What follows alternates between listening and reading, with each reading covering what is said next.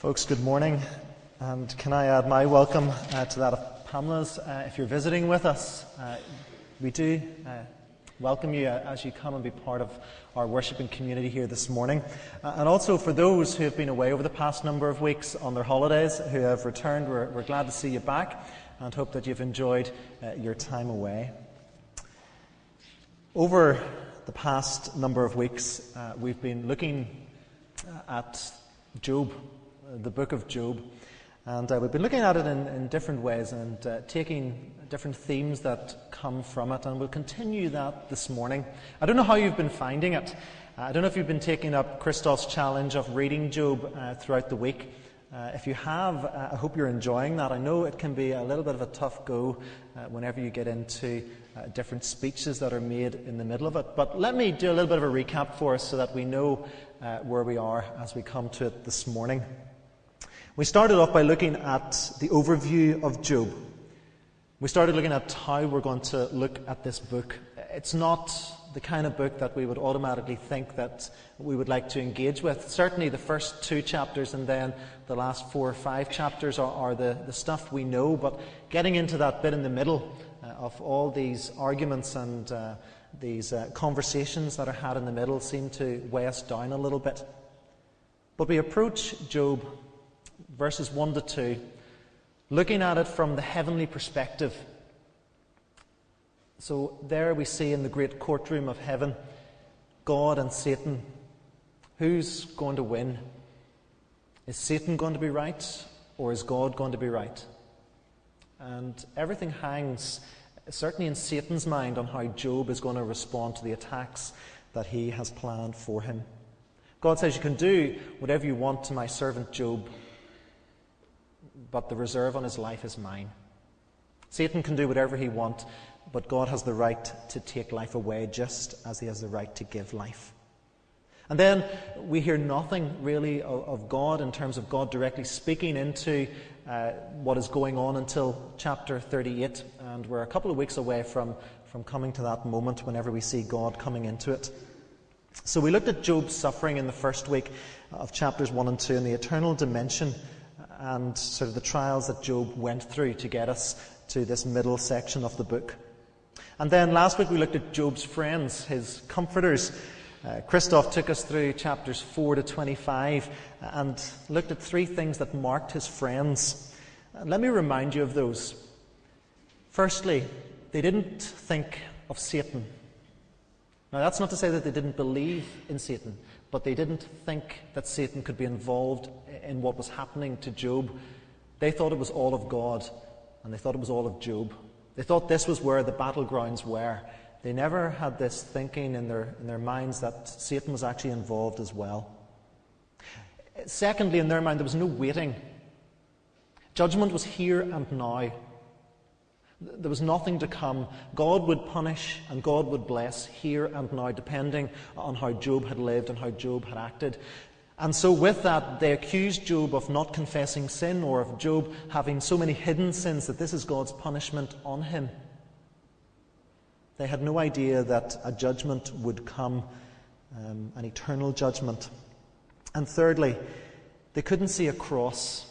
And of course they couldn't because they had no idea that a Redeemer, a Saviour would come uh, in the person of Jesus, God's only Son. But in their thinking, there was no such thing as an innocent sufferer. Christ, as we know in New Testament times, is the innocent sufferer. He suffered for our sin. And so they couldn't have this idea that Job was an innocent sufferer. He must have done something wrong, and so he is being punished. And so this is where we are today. And we're going to be looking at the faith of Job this morning. And if you thought Christoph was good taking us through chapters 4 to 25, I don't want to be outdone. So we're going to look at Job 3 to 31. So um, if you have your Bible handy, I would suggest you turn up Job chapter 1 uh, on page 507 as we make our way through some of these passages. Not them all, you'll be glad to hear. But just some of the things uh, from this this book that help us understand the faith that Job had in these trials. So, as we come, let's take a moment and let's pray.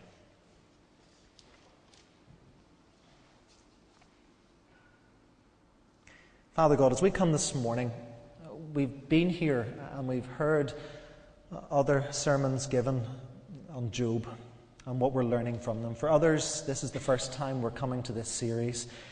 I pray for us all as we recognize the suffering and the, and the pain that is in this world and that is within our own lives.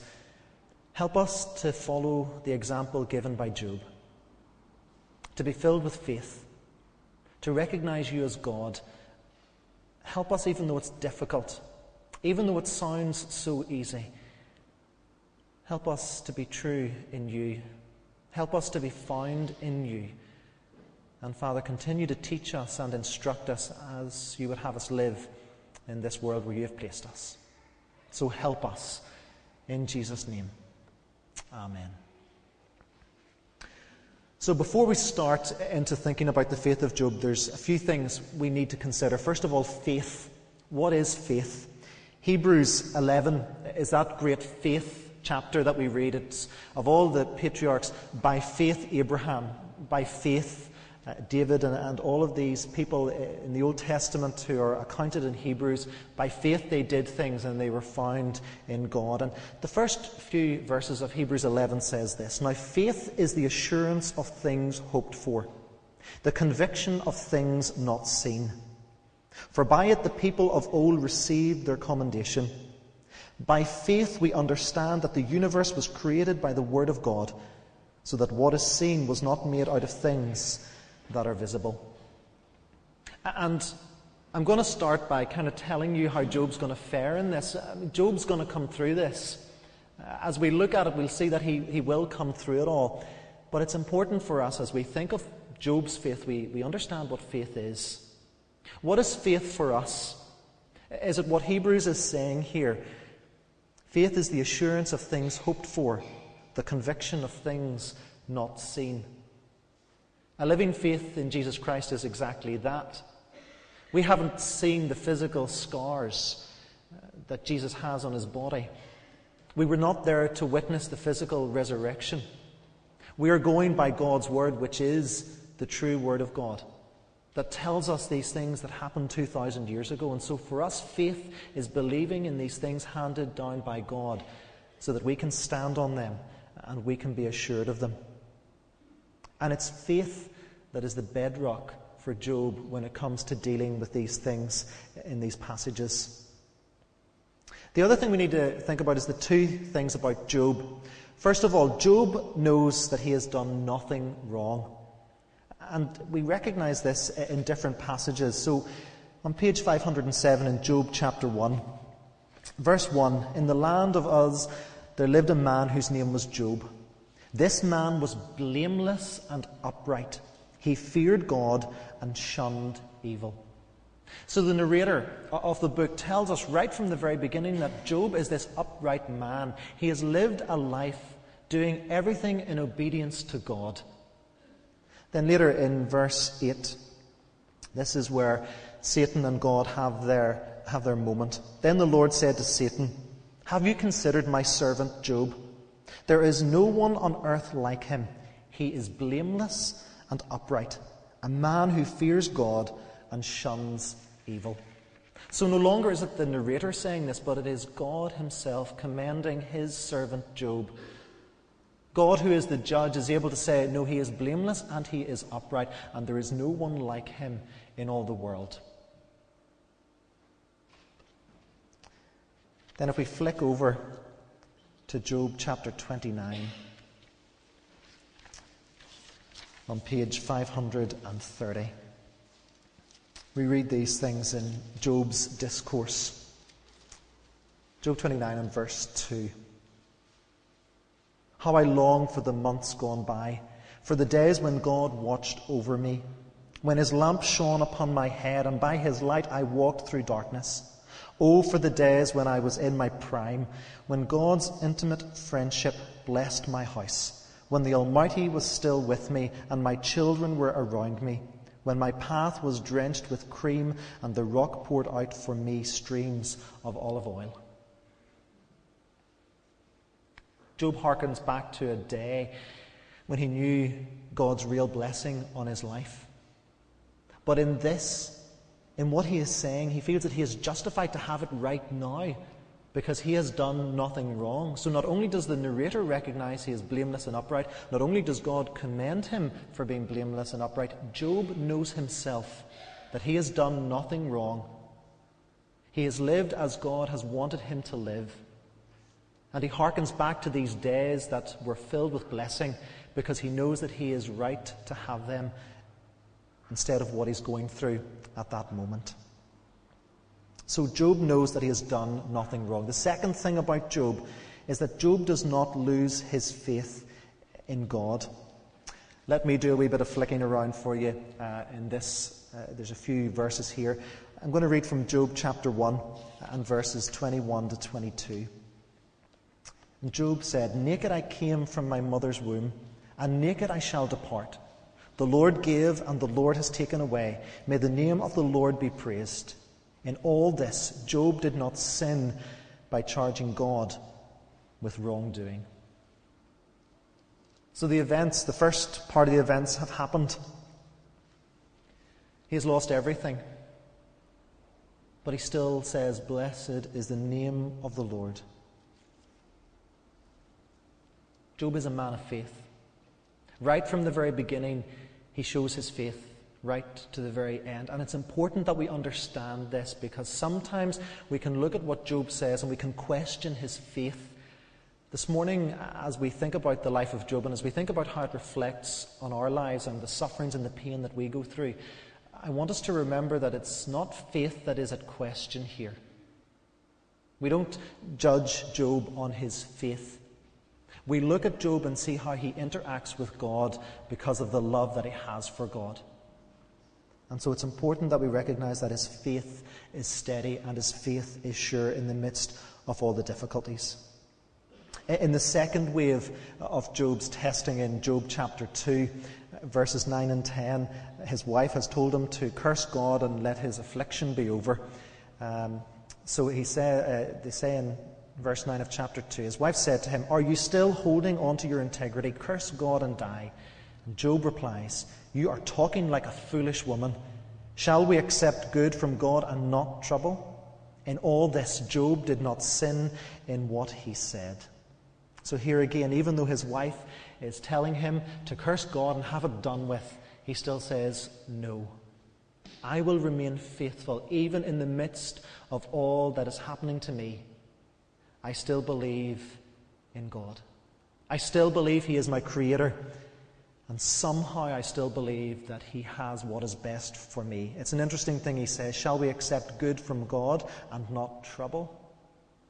He recognizes that trouble has come, and He recognizes that both uh, come to people in life, and we'll see this a little bit later on in one of the other passages we'll look at.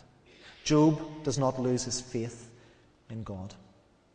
So let's look at Job's faith. There are two marks to Job's faith and two marks that reflect a true worshipper and a true disciple of Jesus Christ. And the first mark is a unique pain. Suffering for a Christian is a unique pain. We recognize that there's suffering throughout the world. There's suffering and there's pain. In the past week alone, uh, we've seen what has happened in the world. A famine declared uh, in the Horn of Africa again. We've seen the tragic events in Norway. Uh, other things on our news that uh, has, have caught our attention riots and uh, disturbances in Malawi, other things happening in the Far East, trouble again in Afghanistan. We recognize that there's suffering and that there's pain in the world. Humanity is not removed from this. Everyone equal in suffering and pain in terms that it does come our way. Yes, others have to suffer more than some, but everyone suffers pain. They suffer sickness and they suffer distress. So, what makes this pain unique for a Christian? Whenever we come across things in our lives where we suffer and we feel difficulty, we try to measure this up as Job tries to measure it up, thinking, well, I believe that God is sovereign. I believe that God is in control of absolutely everything. I believe that He created this world and He has ordered everything in it. So, if we're working on that logic that God is sovereign, then the next logical step is to ask the question Is it God who sends the suffering? And Job asks this question in chapter 6, verses 2 to 4. If we believe in a sovereign God who's in control of everything, well, then the dilemma is is it God who sends the suffering? These are tough questions. Because not only do we have to battle with whatever the physical suffering is for us, but we have the spiritual questions that make us ask the questions about who is God and what is his purpose. Job eh, gets a little bit tired of his own pain and recognizes that it happens all over. He recognizes that it isn't unique to him. And this is what I was saying that he earlier. He recognizes that pain happens to everyone. And in Job chapter 9, verses 21 to 24 on page 516, he says this Although I am blameless, I have no concern for myself. I despise my own life. It is all the same. That is why I say he destroys both the blameless and the wicked. When a scourge brings sudden death, he mocks the despair of the innocent. When a land falls into the hands of the wicked, he blindfolds its judges. If it is not he, then who is it? So Job recognizes that things are going on in the world, that it's not just him who is suffering, but in fact it's going on everywhere else. And Job asks these questions that we can ask as well. So, the first mark of a true believer, the first mark that we see in Job here, is to feel keenly for the pain of an unfair world. Yes, unfair to us as individuals and unfair to the people of this world. Both the pain in our own lives, the things that cripple us, and the things that distress us when we look at our television screens and we read the reports from what is happening elsewhere.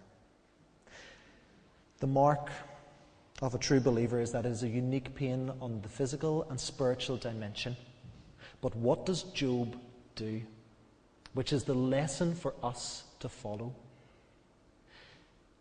Job brings it to God.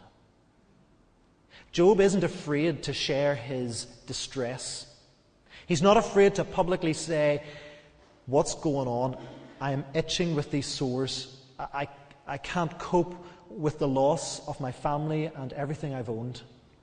Job makes it plain and clear what he's going through, as did many of the writers of the Psalms. They were brutally honest with God as to what was happening. They wanted to find out why. Yes, it is a unique pain but how we respond to that unique pain marks us as a follower of Jesus. I don't think we should be afraid to call suffering for what it truly is. For us to be upset and distressed with what's going on in the world. In doing so, I don't believe we have a crisis of faith.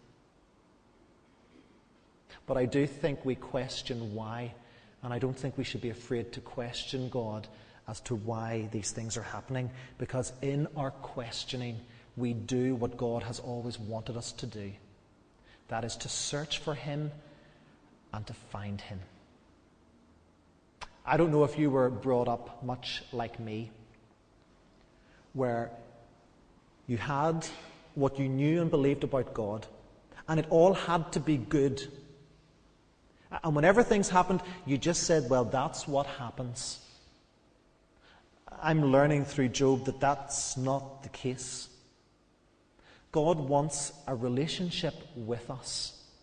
He doesn't want us to be mediocre and just sit on the side and let everything pass us by. He wants us to engage with Him. He wants us to discover Him, and He wants to reveal Himself to us, just as He will later on in the book of Job. We shouldn't be afraid to ask why.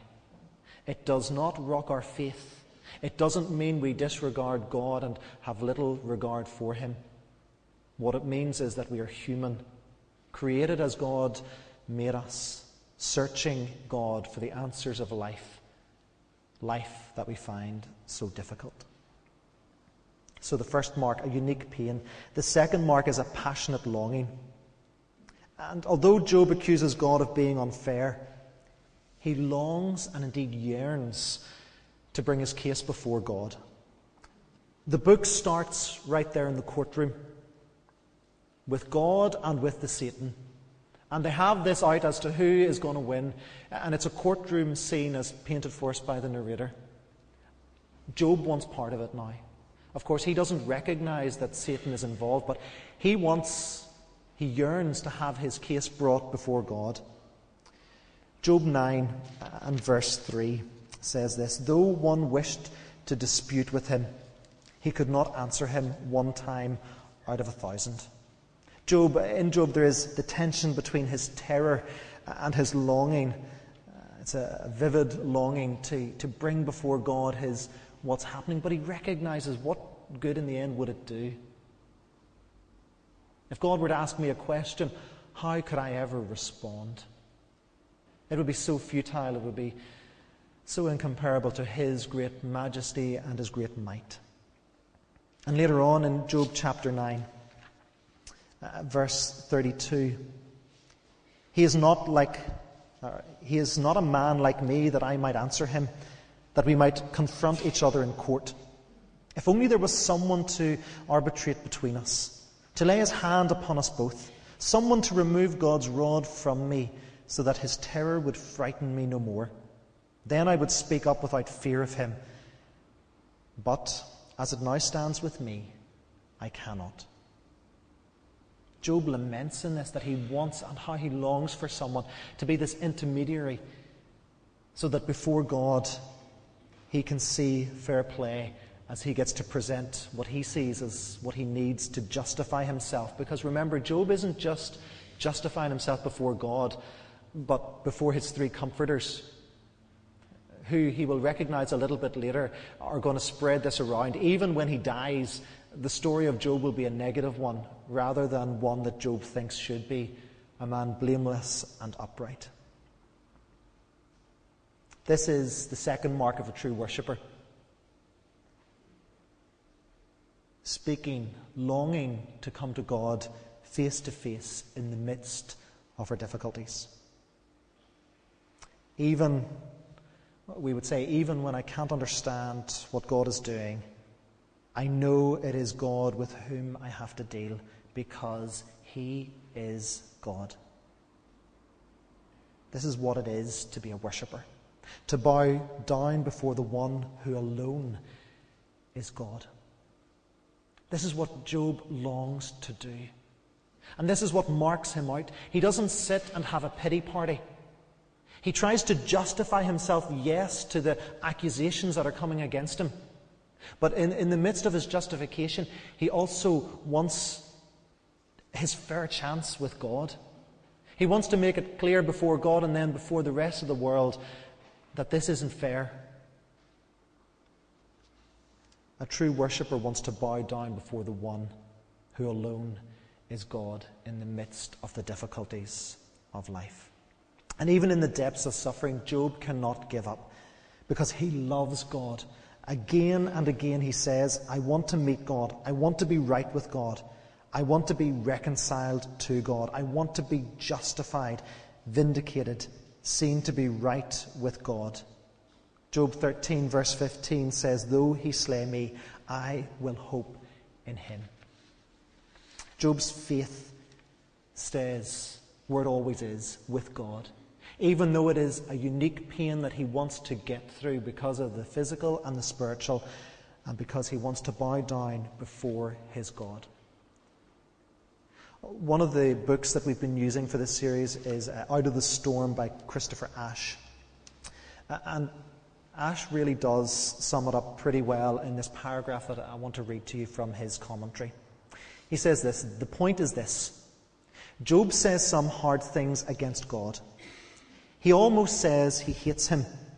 And yet it is rather like those scenes in a love drama. There is a troubled relationship, and the girl shouts at her lover, I hate you. Why do you do this to me? I hate you. And yet we know she loves him. And she longs for him to prove to her that he is not the hateful man she perceives him to be. She longs for him to love her. Job shouts at God in that spirit, Why, why, why are you doing this to me? Desperately, he longs to meet his terrifying, mysterious God, the God he does not understand, and yet the God he needs and the God he loves.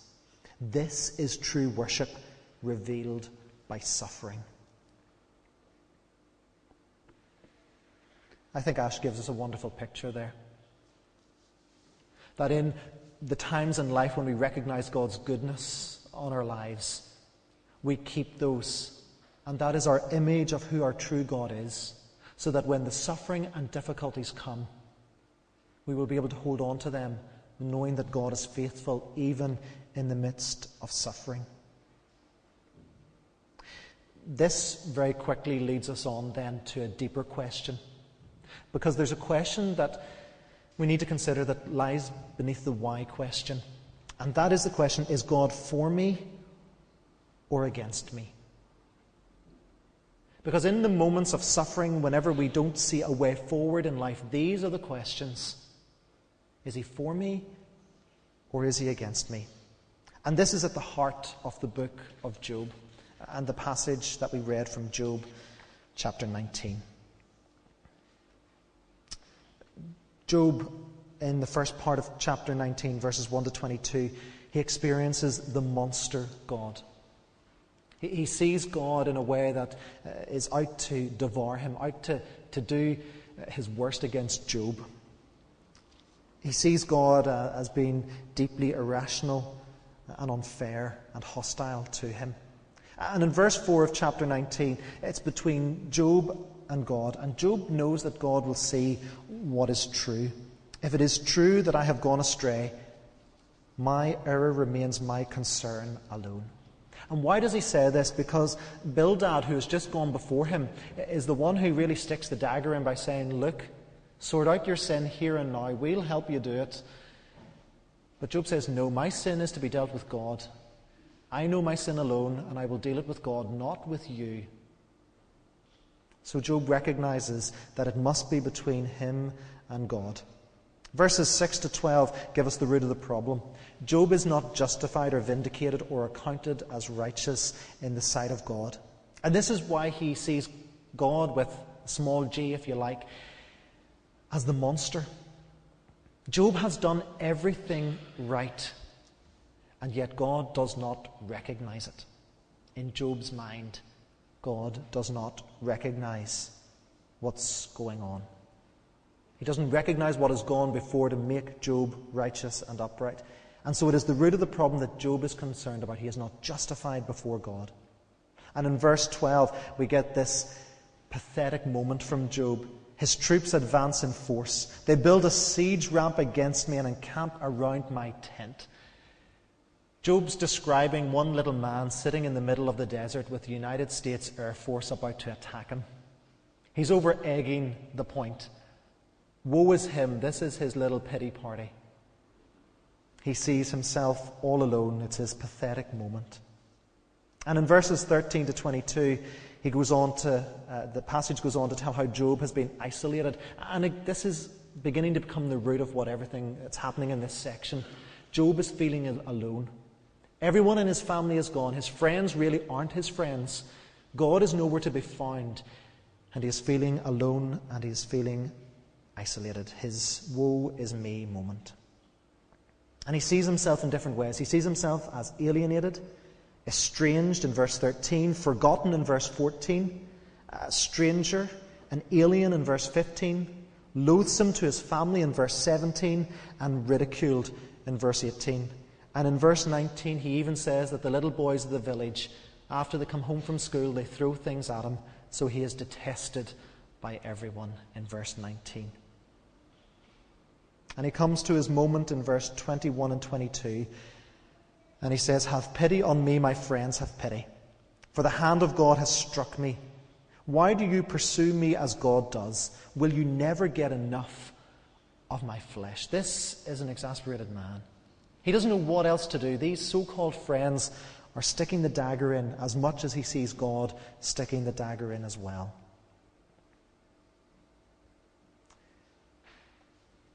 This gives us a glimpse of Job's heart. This is where he truly is in the midst of his suffering. The man who is blameless and upright in the middle of it all is having his pity party.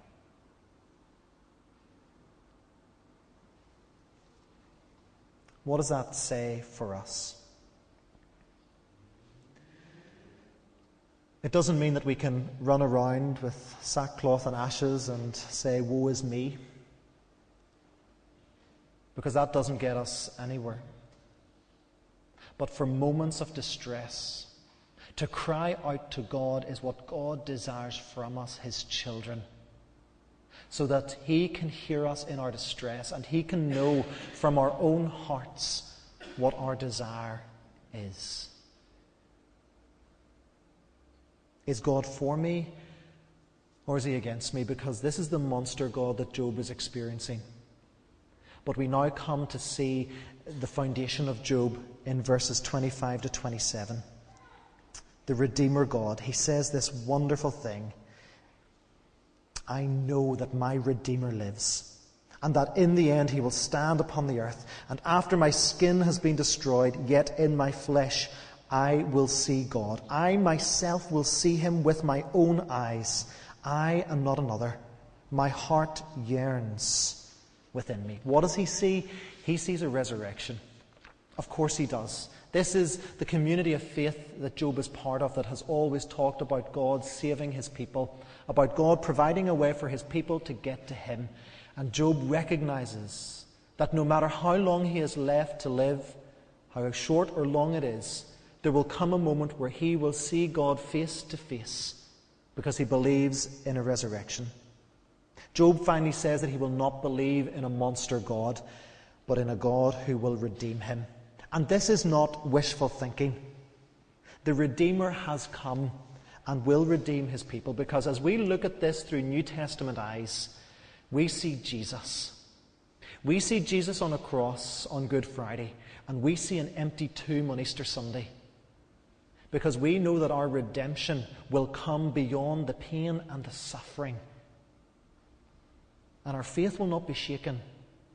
If anything, it will be stronger as we go through these difficulties of life. Handel's Messiah, uh, in putting together Job 19, 25, and 26 with 1 Corinthians 15, verse 20, says, I know that my Redeemer liveth, and that he shall stand at the latter day upon the earth.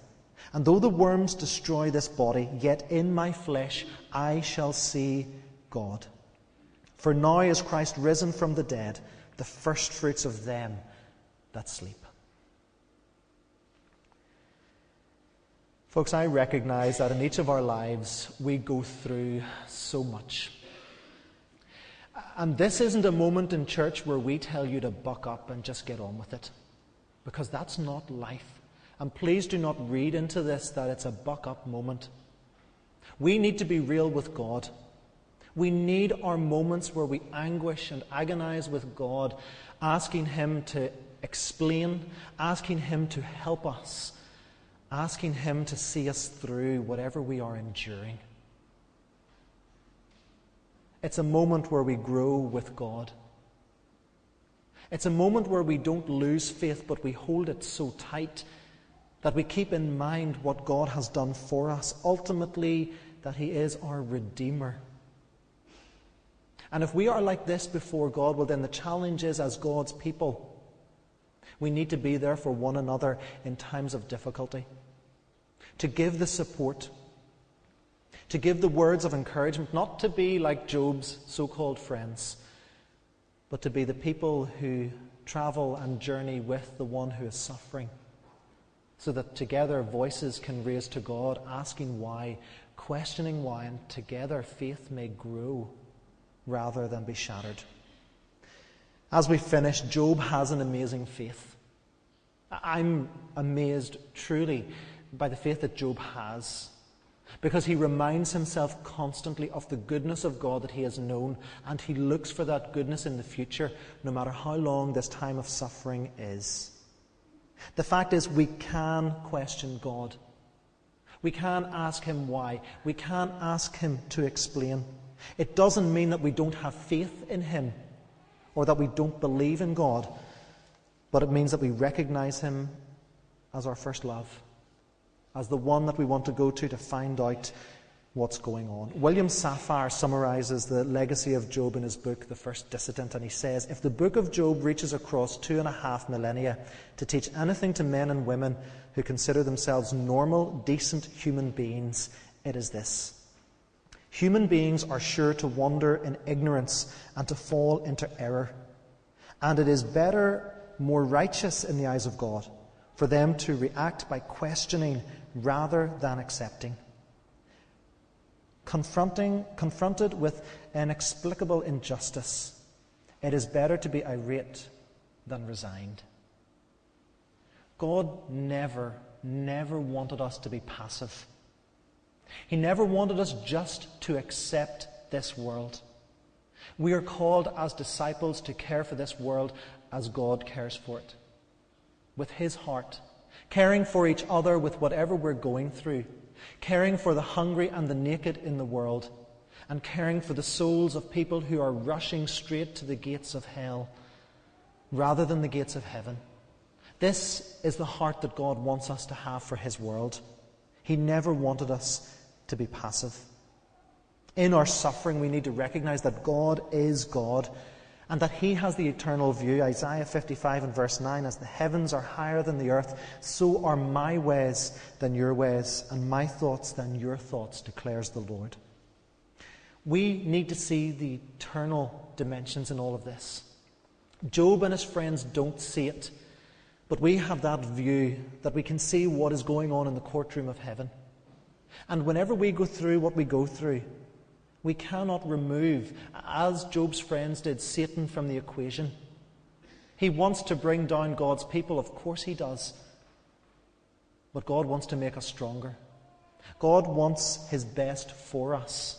Whether that be maturing and coming through suffering so that we can have a greater faith and a greater learning so that we can be God's people uh, to others who have gone through what we have gone through.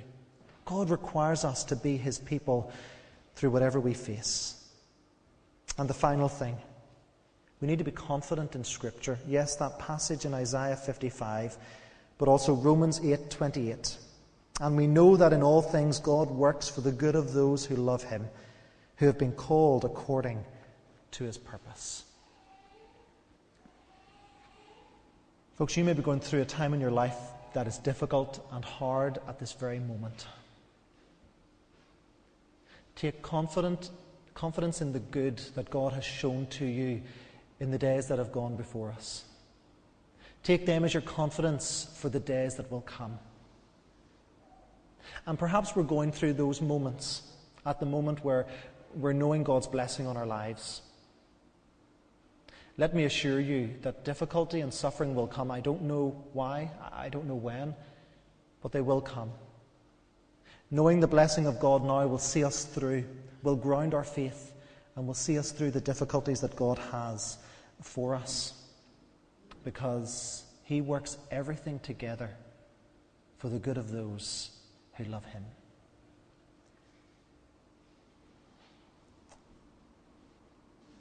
I've said it a few times before. It's a funny thing when you hear yourself preach. Uh, things come into your head, all, all kinds of things in the past 20 minutes or so. One thing I don't want folks to go away with, and if I haven't communicated this effectively, I apologize. Neither Christoph or myself or Edna, as we go about pastoral ministry in this church, or elders as they visit with you, we do not want to give the picture that we don't go through difficulties and sufferings in life. Nor do we want to think that read more and pray more is the answer we recognize the reality of life. Yes, knowing God through His Word and in prayer is treasure to us. But also knowing God in the rawness of life will reveal to us our Creator God who loves us more than anyone and anything in this world. Folks, in the difficulty and in the suffering of life, can we help you to be grounded in the faith that God has for us and has given us, so that together we can see and help our way through whatever the difficulties are. Let's pray.